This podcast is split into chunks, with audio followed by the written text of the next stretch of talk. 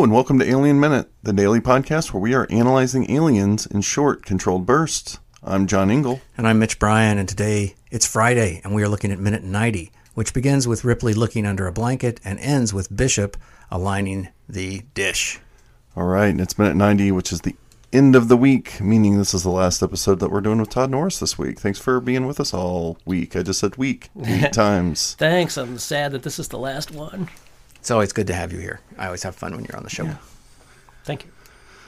All right, so we're in the middle of uh, Ripley approaching this cot where we last saw. She's been watching her the whole time, right? Just like she Yes. told her. Yeah, I, I pointed that out when, when So at the beginning of their conversation, when uh, the tucking in scene, when uh, Ripley's putting Newt to bed, she assures her, promises her that be in the other room and watching on this archaic camera that's on the wall. And boy, she goes everywhere else. Like she has not been in that other room for any amount of time. She's been flirting. Yeah. She's been, oh man, hatching, plans, finding out that their cer- certain demise is imminent. What a terrible Um, mom. Yeah, she's not. You know, well, I mean, she did abandon her child, I guess, for eight years or whatever, or fifty-seven. It turned out to be. But this is the this is the end of the sequence, really the end of the sequence that started with her going in to see Newt. It ends with her coming back to Newt, and it's been almost exactly ten minutes from the beginning of that to the end of that. And once once we're out into the into the wilderness with Bishop, we'll have started a new sequence in the movie. I think. Yeah, I think that's good. Well, well, once, I mean, this is for next week, really, I guess. But once she gets under that bed with Newt, um, once she when she sleeps for a bit, when she wakes up, the movie is full balls out for the rest of the way. I don't think there's even a moment to breathe for the rest of the movie, if I'm remembering it, and like thinking about it correctly. So this is kind of the, the last breather. bit. Of, this is the last breather we're going to get for this movie. The rest of it is pretty. It's action packed. And this is way. Todd, like you were saying. Here we are, ninety minutes in. Generally, this would be the point point of a movie where we would be well into the, and we would have we'd be moving clearly into the conclusion of the film, into the third act, and it doesn't feel like that at all. It it feels like we're just getting started. Yeah. Yeah. I mean, to flash forward a few minutes, I remember uh, when when uh, Hudson says, you know, how can they cut the power, man? They're animals. That I looked over at my friends in 1986 and was just like, you know, I could, I almost couldn't take it because then I realized like this movie probably still has more to go, and I'm, I'm feeling it, you know. Yeah, yeah, it's pretty amazing. Well, Uh, from a screenwriting standpoint, would you say that this is kind of like this would be if you were writing this movie in like a traditionally structural manner? This might be your midpoint, right? Like this would be an interesting act break, two A, two B act break, for instance, wouldn't no, it? I don't know. I don't know about that. Yeah. I, I think that um, it's hard to be. To, it's it's c- unconventional enough to be hard to Yeah, pin I that. guess But I generally would. I would generally see the middle of the movie being that point where Ripley takes charge and executes that rescue. So Okay. Wow. so, we're at a, so strange we're movie. really at a weird place where I mean our body clock as we're sitting in the movie theater we know we're 90 minutes into a movie and usually when you're 90 minutes into the movie you're headed into the to the conclusion of the film the last the, you've usually got 20 minutes left or maybe 30 minutes if it's a 2 hour movie well we've got 47 minutes left right something like that so it's that's almost a whole that's almost an hour you know so it's it's pretty interesting Yeah, I mean, this is the war movie. We were promised a war movie.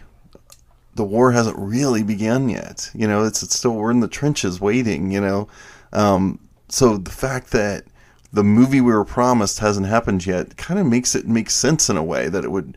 You know, we're get we've taken this long to get to that point, but it's gonna need we're gonna need a lot of screen time to pay off the promise, right? Yeah. Like we're we can't have a say, oh, this is a war movie, and then have the war be 15 minutes long. So the fact that this extended action, like these extended action sequences, we're now going to enter into, takes so long is earned, I think, and it's and it's appropriate to what the, we've been promised as far as this movie, uh, what we're supposed to get out of this movie. The last two big pieces of action we had was the the rescue when Ripley rescues everybody, right? Yeah. And then we've got a spaceship crash, right? Yeah. And those are really the two those are the Which- two last big pieces of action that we've had and none of those are overtly confrontational. None of those are going to war, which maybe is another reason the sentry gun stuff just doesn't really work because that's it's it's too little, too late, or too little, not late enough, early enough, or I don't know what it is, but somehow it doesn't make me feel like I'm. It's the war movie that I've been promised, and so it, it's just kind of this this thing that isn't that's neither fish nor fowl. And so at least we've had this slow burn, and we know that we're headed towards all these pieces. We just watched all of these pieces get put into place for the last ten minutes, and all sorts of things are. We're going to see how the gun works. We're going to see what Burke's up to.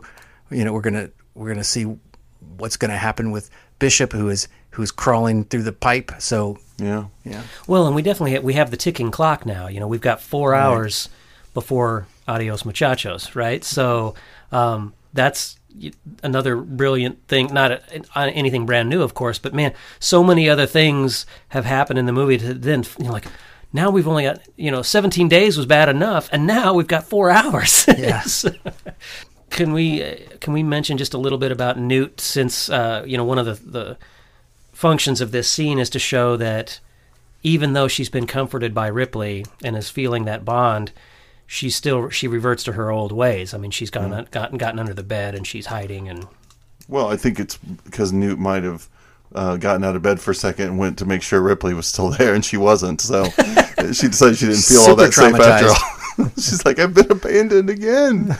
um, no, uh, yeah, I think that's exactly what we're getting. We're getting we have a feral child. She's been comforted to a certain extent. She's made a connection to a person. She's got a mother figure, but she's you, you don't lose the feral child completely, you know. So yeah, she's going to hide under the bed. Of course, this sets us up for a much better space to have the action that we're about to get. But I also think it reminds us. I mean, I think we're getting an interesting, like subtle false scare here because two things happen. One, when she gets to the bed and we don't see Newt there, as an audience member, you got to go, oh, where the hell's Newt? What's going on here? Uh oh. And Horner comes in with a music cue, a real ominous one at first. And then I think he comes in with a different kind of note there to, to take the ominous edge off of it. So we know, okay, not quite yet. But I think looking under the bed, while they don't play up a jump scare, which they could have very easily done, um, they could have had it be, and she looks under, and then it, you think it's going to be a face hugger, but it's Newt. I do still think they're playing with the idea that there could be a face hugger under the bed, and there could be a face hugger in the room, like we talked about yesterday, with how the geography and the way this scene is shot is supposed to echo the scene in Alien where they find the face hugger in Yeah. there. So I think the idea is there, and I think it's a good choice not to play it up too much. I don't. We don't need any jump scares at this point in the movie. That's definitely too late for that stuff. I think, for the most part, any false scares. So I think that idea is being played with a little bit, though. You know, I didn't really get to mention this because it applies to minutes before I came on the show, but I just wanted to remind everybody in terms of Newt as a character, I think Todd's point that she's still the feral child and she still has her survival instincts built into her. So that's sort of old Newt. And I think that the other thing that's endearing, again, in this section of not just 10 minutes, but now probably 15 minutes from some probably minute 75 up. I'm not sure exactly where it happened, but you've got these two, three really endearing moments with Newt. Uh, one where she's trying to see what everybody's doing when they're doing the plans. Two, when she gets picked up and set on the table. Three, she gives a thumbs up at the end of the rescue mission you, when Ripley asks her is all right. And four, you get the salute after she put the cute little helmet on. So there's a lot of work being done to to to endear her to us. Um, which, of course, if you are the least bit cynical and you're watching the movie, you know all of that is happening just because she's going to get put into some sort of horrible jeopardy. But I think that's good stuff. I mean, to me, I'm. yeah. I guess I'm not cynical about that. I, wa- I kind of actually think it's it's a sinister thing to do to make a kid super cute and then put him in danger. Right. It's actually kind of kind of messed up. I'm not sure. I mean, I guess that's a Spielberg. Again, we'll talk about Spielberg for a second. I think it's something he would do, maybe in a little bit gentler sort of way. I don't know, but um, in the ways I think Cameron, I think Cameron's using some Spielbergy stuff. We talked about Yeah. that last week, but I think he is here. Uh, maybe in find as he's finding his way as a young filmmaker, maybe he's taking tips from the master, especially when dealing with um, child actor. So maybe he's got the same ideas. He uses similar ideas as uh, I mean, because how endearing is Barry in Close Encounters? Right? I mean, we love Barry. He's the mm-hmm. cutest little kid. He says he just says toys when Yeah. he sees UFOs, and then one of the most what I consider one of the most horrifying sequence, scenes in the history of film is when he's stolen from his mother by aliens. You Yeah. know? So I think that that's a Spielbergian trick uh, that that Cameron might have been tuned into. Well, we didn't see her brother get killed, even in the even in the extended scene, right? Nope. He he did. He's not the one who had the. He's not the one who had the face. Somebody has a face hugger Dad had dad had the Dad face did. hugger. Mom screaming. Right. The boys screaming. Maybe they're all And screaming. so, do we know on some level that this little girl is not going to die? Well, Has, Uh, has. James Cameron convinced us that he's he plays fair enough that that's something that we can we can enjoy the ride and we can enjoy the thrills, but do we do we actually think there's any any chance at all that she would get killed? No, I, I- I think there's just that that there's a pact that Hollywood has with audiences that you know, especially in a genre film like this, you're not going to kill a kid unless it's a more cynical horror film, I guess. You know, like a Freddy type movie. But even then, yeah, but th- What if they'd have killed? The What if we'd have seen? What if we had seen them kill her brother? What if we had seen the brother die? Would that have been an all bets are off or not? It would have just been like, well, she's definitely going to live because they killed the brother off. Hmm. Now let, let's talk about De Palma for a second, though.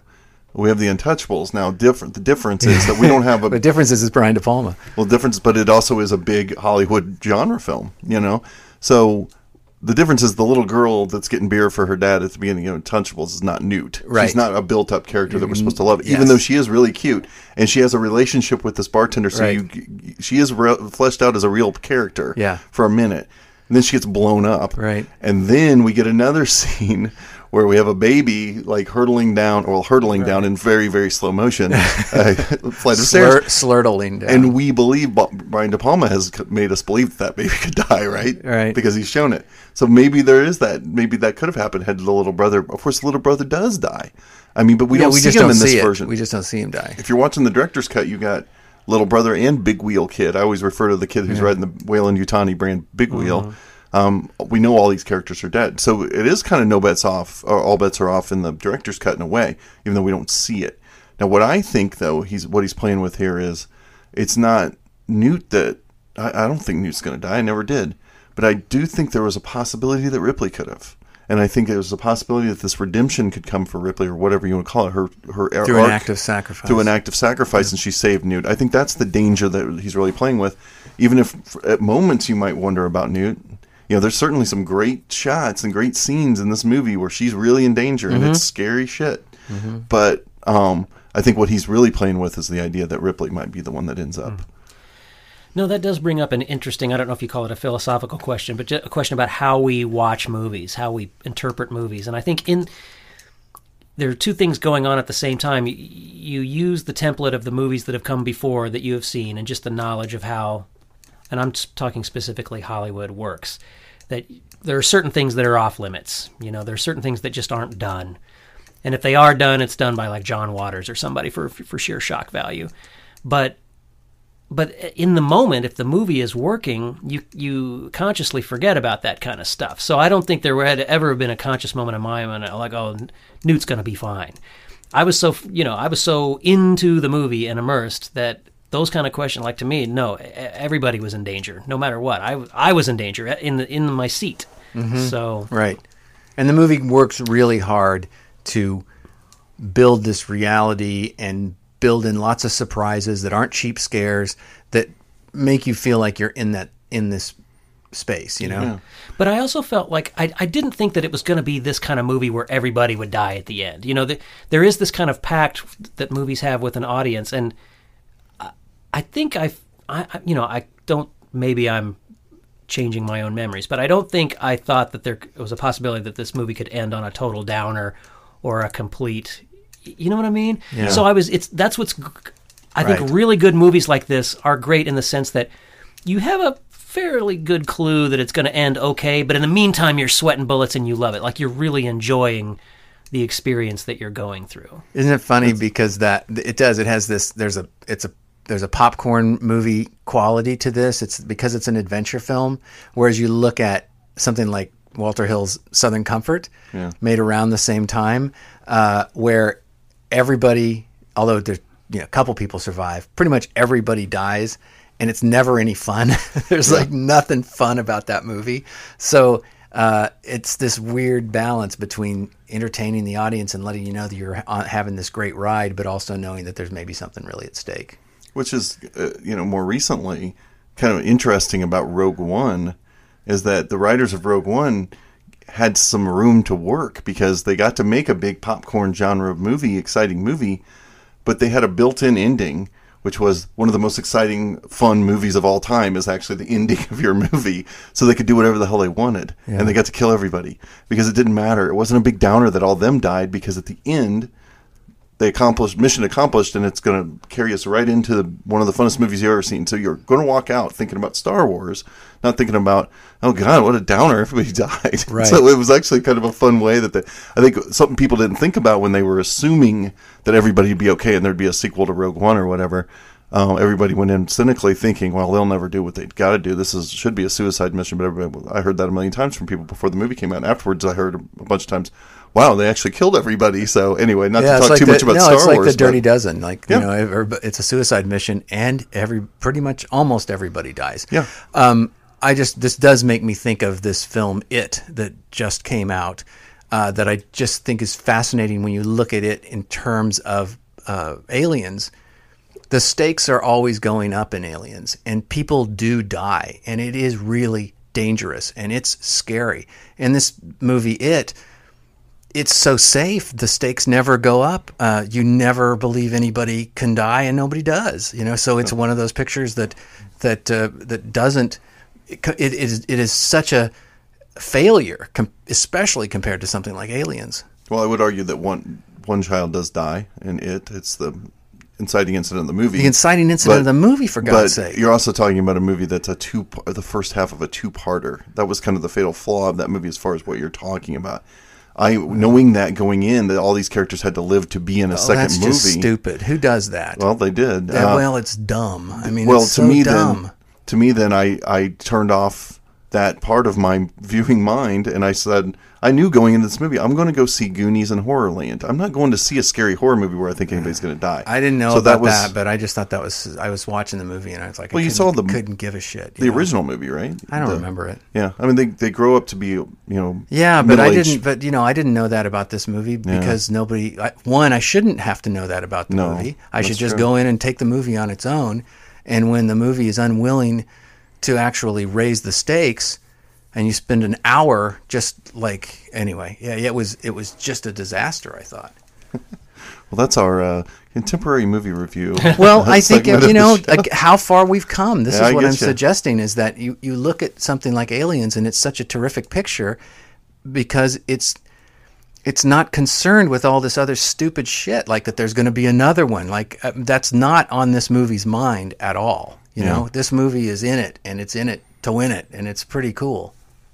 Yeah, I would say that that is a fair criticism of modern movies is that there there has to be a built-in setup for a potential franchise or it has to fit into a larger thing and so very often the you're like, "Well, what about the movie we're in right now?" you know, I don't- I don't, Yeah. care about where it's been or where it's going. What about the movie right now? And there there there does seem to be a lack of presentness in a lot of current movies because they're worried about how it's going to fit in with the larger or, or with the other corollary movies that go along with it. It's just like who does that? I'm just it. It's just it blows my mind. it works on on a financial level, and unfortunately, that's what it's about for these this level. What we're talking about here No, but it's not like big, they, it's not budget it's not like somebody went in to make aliens not wanting to make any money. No, but it was a different, it's a different market back then. It, Yeah. they, they didn't look at things the way they do now. They've made so much money with this formula now that that's what they're going to stick with. I mean, I think the best thing to do, uh, and I've been vocal about this recently because I'm getting a little frustrated with people talking about how cinema's in trouble because they keep firing Star Wars directors, or cinema's in trouble because it didn't work. Well, those are not. I'm sorry if you, if you're the state of cinema, if your gauge for the state of cinema is Star Wars movies, then you're not watching the right movies. Okay, so those movies are made to be products, judged on their own. If you don't like them, you don't like them. That's fine. But there are other movies you could be watching if you want to find out what the state of cinema is, what the freedom and independence for filmmakers is occurring. It's not in Star Wars movies, and you shouldn't expect it. So to me, it doesn't really hurt anything that. Uh, as far as cinema in general is concerned, that these movies aren't working. They're making money for somebody. They're enjoyable to some people. There are much smaller movies that are doing what you were looking for and doing it successfully. So to me, Let's That- start watching the smaller movies. Now that everybody's got the MoviePass, use it and go see movies you wouldn't usually go see. And I bet you'll be surprised that the state of cinema is actually better than you think it is. I think you're totally right. I just feel like if somebody's going to give me an R rated horror film, finally, and then I go see it, and the only reason, reason it's rated R is because kids say fuck 35 times, and that's all it's got to give me for the R rating. I'm just like, wow, that's. That's so bad. it's Yeah, I mean, scary, again, and yeah, the only to me, you know, if we're talking about it again, the only scary thing that happens happens in the first five minutes Yeah. of the movie, and that is a flaw. I didn't, I wasn't a big fan. I enjoyed it. I liked it. I liked it on the level that I thought it was a better movie than Goonies, but it was the same kind of movie. I mean, you know how much I love that. Movie. I hate Goonies, so it wasn't a big bar.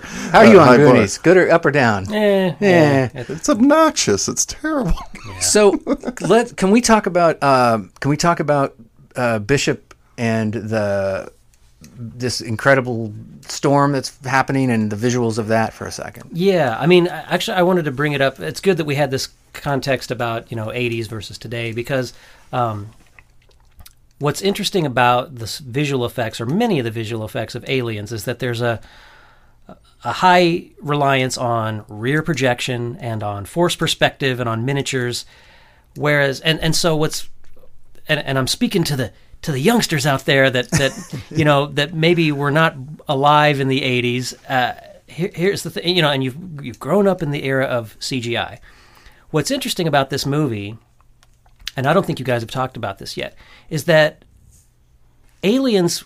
I won't call it an anomaly, but it was an it was a different approach to visual effects than what had come before in the early 80s. Because what happened in the early 80s was, of course, the rise of industrial light and magic, ILM, and the, and the Star Wars films were considered the pinnacle of of visual effects. They revolutionized visual effects with motion control cameras and with the stuff they were doing with blue screen. And so what you pretty much saw in the early 80s and 85 and even 86 and all through the 80s were the visual effects if there were spaceships or anything like that, they were shot on a blue screen.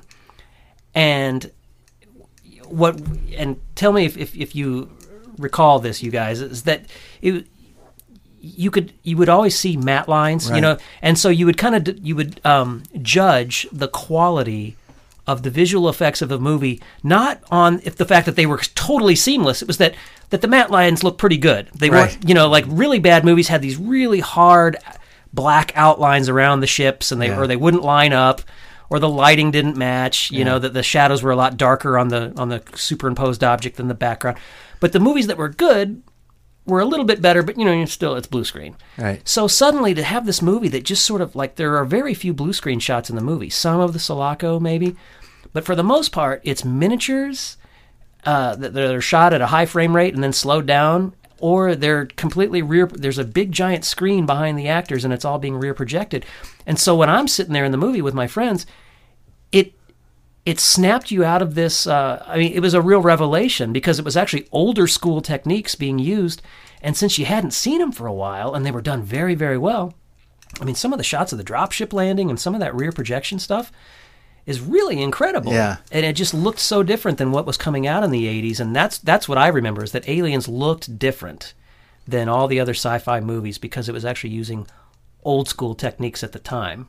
So I just want to for the kids today I just want to let you know that like the blue screen look of ILM and the Star Wars movies was a, was a def a, a different style and that Cameron coming up through Roger Corman and all that other stuff was was a a lower budget effect, Right. but it actually worked better because we hadn't seen those in a while. So it's like there's some shots in the movie that were forced perspective models and stuff, and it's I still have a tough time looking at them and going, really? That's Or the mirror, the mirror that doubles the the, the amount of um, cryopods. Yeah. is uh, brilliant. old brilliant. school techniques like Yeah. that that really really work. That of course today you just you know CGI and, and Right. done.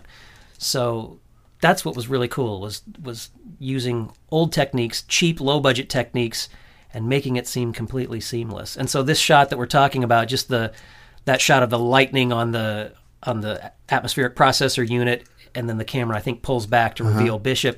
It's just a rear projection screen of a pre-done uh, model and then some lightning animation that's been put on it. But it's a lot more convincing than a blue, a blue screen. You know, if they had superimposed him and shot him on a blue Well, screen. Well, and then the screen. physical, the physical wind and the like, the environment that that Bishop is in, that's being physically created in front of that screen is also really special, and the and the sound Yeah. as well. It's a really, um, it's a it's a it's a little. It's not even a sequence. It's a scene that is both really beautiful to look at, but also really harsh, and it, it feels it feels cold and uncomfortable and unpleasant to me, which I think is really great about that. Yeah, it's also a scene that would be difficult to do had they shot at blue screen because of all the of all the the blowing hair. You know, like mm-hmm. things like hair are very difficult to key out when you shoot for a blue screen, or if you have wind or you know atmosphere in the foreground like dust and stuff well you can't really key out dust. And that's why they chose to use rear projection so that they could have the moisture on the windows and the the atmosphere in the foreground. And so not only is it more realistic, but if you think about Cameron's uh, discipline and his energy to get these movies made, what it required was that all those effect shots had to be done beforehand. You know, because in order to be able to rear project those on the screen, they had to be done. So you, there was no like, oh, We'll fix it in post. Yeah, we'll fix it. There was none of that. So there's just a sense of um, organization and uh, just hard work and preparation that went into this movie, and I think it, it comes out in the quality of the effects because it all has an organic quality because it was really there and they could really react to it instead of looking at the tennis ball on the green screen like some movies that we know about. Nice. So there, That's a great way to end the week. yeah. All right. Well, Todd, remind everyone once again where they can find you online. Uh, you can see my films at toddnorris.net, and you can also see the films of myself and Mitch Bryan at jetpackpics.com. And you can find us at alienminute.com, on Instagram at Alien Minute Podcast, or on Twitter at Alien Minute Pod. Uh, I want to thank Alex and Pete again for loaning us the concept of the Movies by Minute uh, podcast. Uh, thanks a lot, guys, and check out any other Movies by Minute podcast that you might want to listen to at moviesbyminutes.com. And uh, I want to thank Mitch Bryan again for coming back for a couple of weeks. Uh, don't know exactly when he's going to be back. We haven't. I haven't scheduled anything past this actually, so I don't know who's who's on next week. Flying but- by the seat of your pants. yeah. Don't need I don't need no buffers. We don't my family doesn't need buffers. But anyway, um, we'll see you next week for minute number 91.